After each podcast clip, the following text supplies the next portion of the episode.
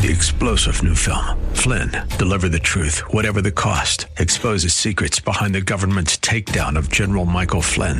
Flynn knew what the intel world had been up to. He ordered the first audit of the use of contractors. This set off alarm bells. He told the truth. He was the most dangerous person for Donald Trump to hire. They had to get rid of Flynn.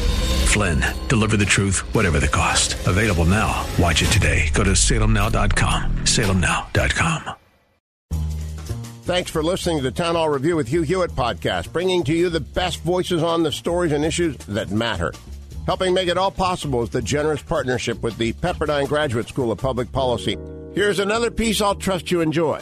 My colleague, Salem Radio, has a national show that emanates from the Washington, D.C. area, and he's a former.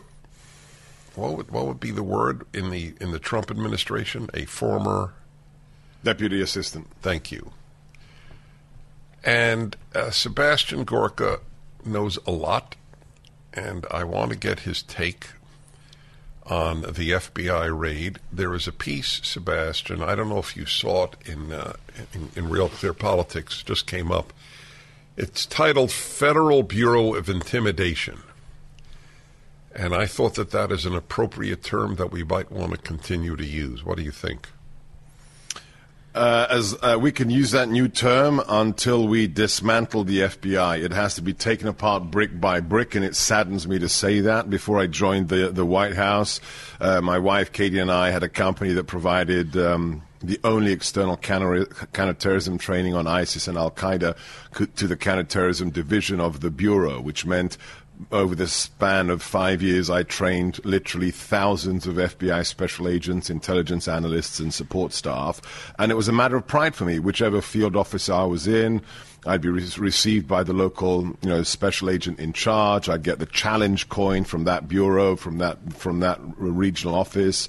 I'd get the pin of the FBI, and I'd wear them with pride. Now, if the FBI knocked on my door, Dennis, I would tell them to pound sand and go and talk to my lawyers. It has become a political police arm of the Biden administration and the DNC, more particularly.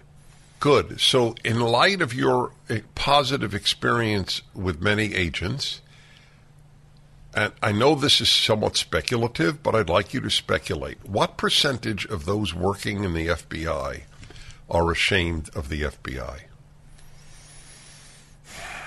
I, I don't think I can give you a, a, even an approximate percentage for that because it doesn't matter.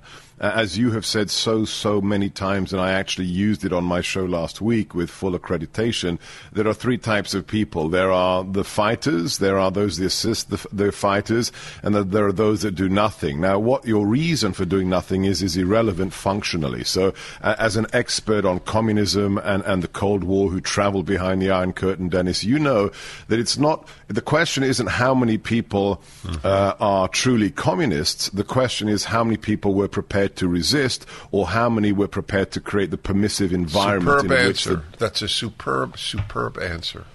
Do you, do you, in light of that, I, I, I know you know because of your family background in Hungary, but very few Americans knew this. A tiny percentage of the Soviet population were members of the Communist Party. It doesn't not, not take a, a lot.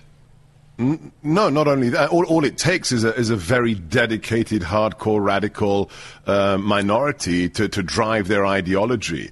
Uh, the, you know, I mean, the, the percent, for, forget membership of the, the Communist Party, Dennis. How many people do, do I'll, ask, I'll ask you the question now. How many people do we think in the Soviet Union had ever read Das Kapital or the Communist Manifesto? I, I would say a fraction of a percentage, which, is, which, which, which, which means, you know, you're cognizant buying into the ideology is irrelevant if you do nothing to stop it. It's, it's like Václav Havel said. It's like Solzhenitsyn said. It takes one person to tell the truth.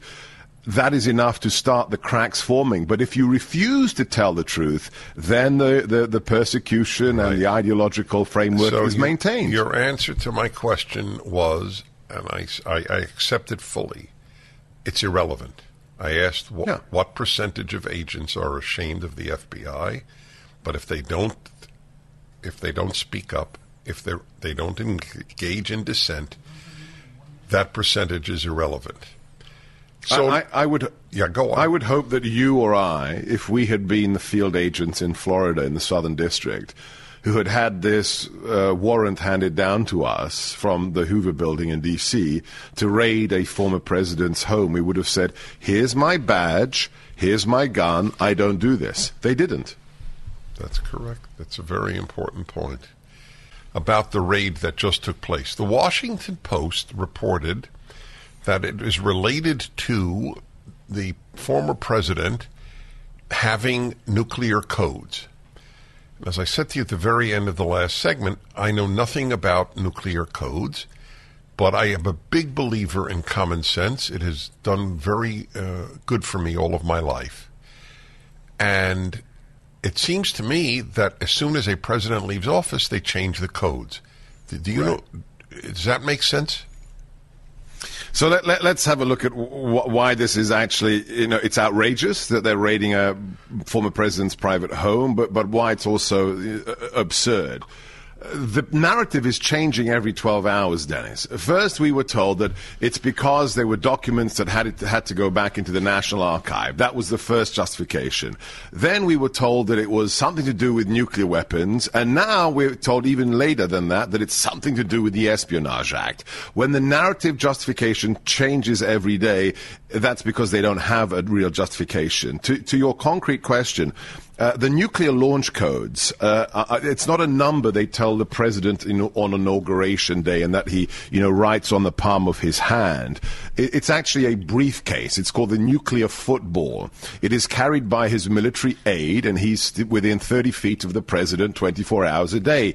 The president doesn't have a piece of folded paper in his wallet that he takes out and reads the launch codes on. So the idea that he has launch codes is of course asinine. The launch codes are with the current military aide to Joe Biden. And of course, they are regularly changed for all kinds of security reasons.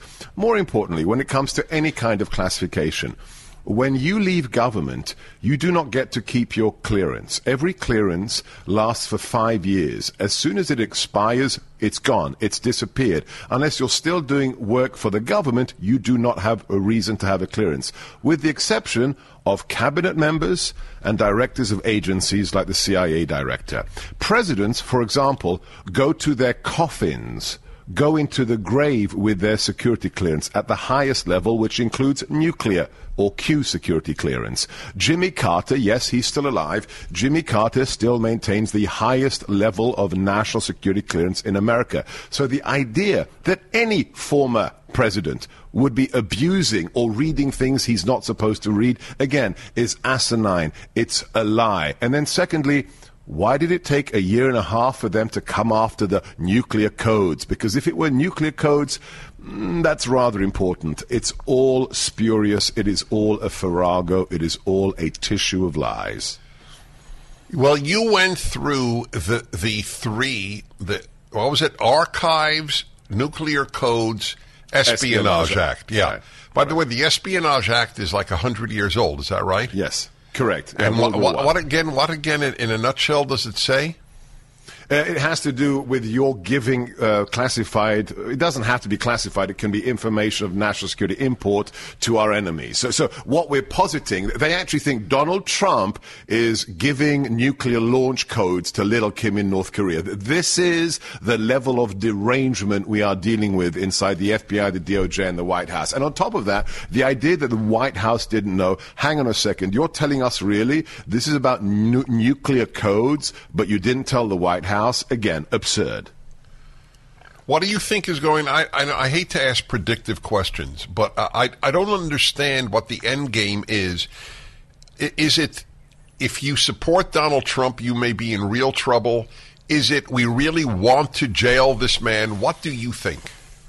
Two things. Uh, number one, to prevent him from running. That there will be a criminal indictments uh, leveraged from the January 6th committee concerning sedition or the obstruction of an official proceedings against President Trump himself. They're going to probably use this raid as well to levy additional charges against him with regards to classified uh, documents. They wish to prevent him from running. Why? Because they know he will be a one-term president, does not have to get re-elected, and he can really clean the swamp in his second term. And secondly, their boy has, you know, he's in a 28% approval rating. Whether it's 2 million illegals, 9% inflation, the disaster in Ukraine, they have nothing to run on, so they have to gin up the anti-Trump hatred. Secondly, and this, this is happening at the same time, the January 6 hearings are about intimidating the 74 million Americans that voted for him. When, when you're, when you're giving four-month prison sentences to grandmothers who strolled into the statuary room of Congress, it's not about just the president or Peter Navarro or Steve Bannon. It's about anybody who dares to use the phrase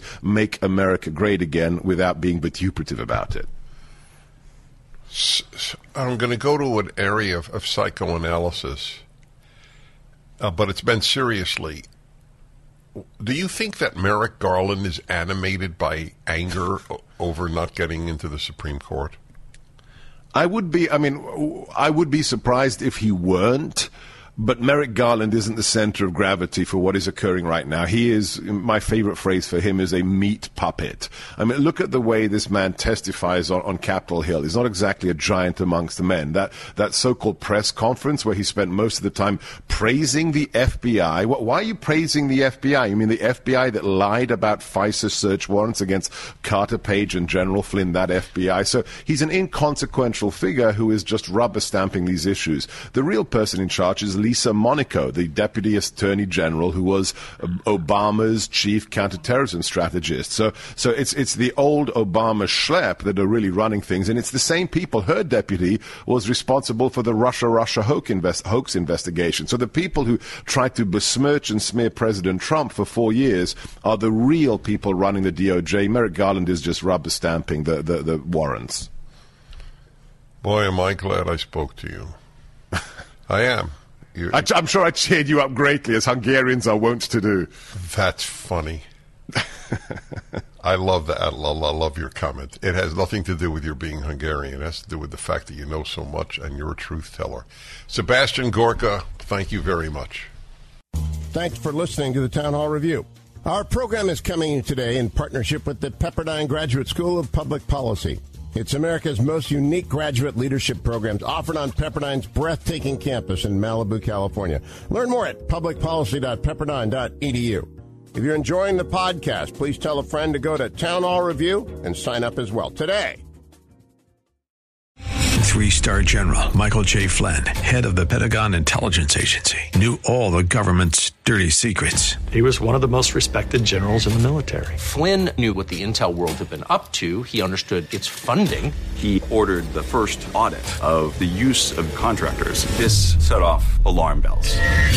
The explosive new documentary, Flynn, Deliver the Truth, Whatever the Cost, and covers the facts behind this scandal. Flynn told the truth. He was the most dangerous person for Donald Trump to hire. I find out the worst enemy that I'm going to face in my life is right here in America. They took my assessment and they wanted me to change it. And I was like, I'm not changing it. They had to get rid of Flynn with in depth interviews, archival footage, and never before seen personal records of the man behind the headlines. I just felt like I was drowning. Flynn, deliver the truth, whatever the cost. Available now. Watch it today. Go to salemnow.com. Salemnow.com.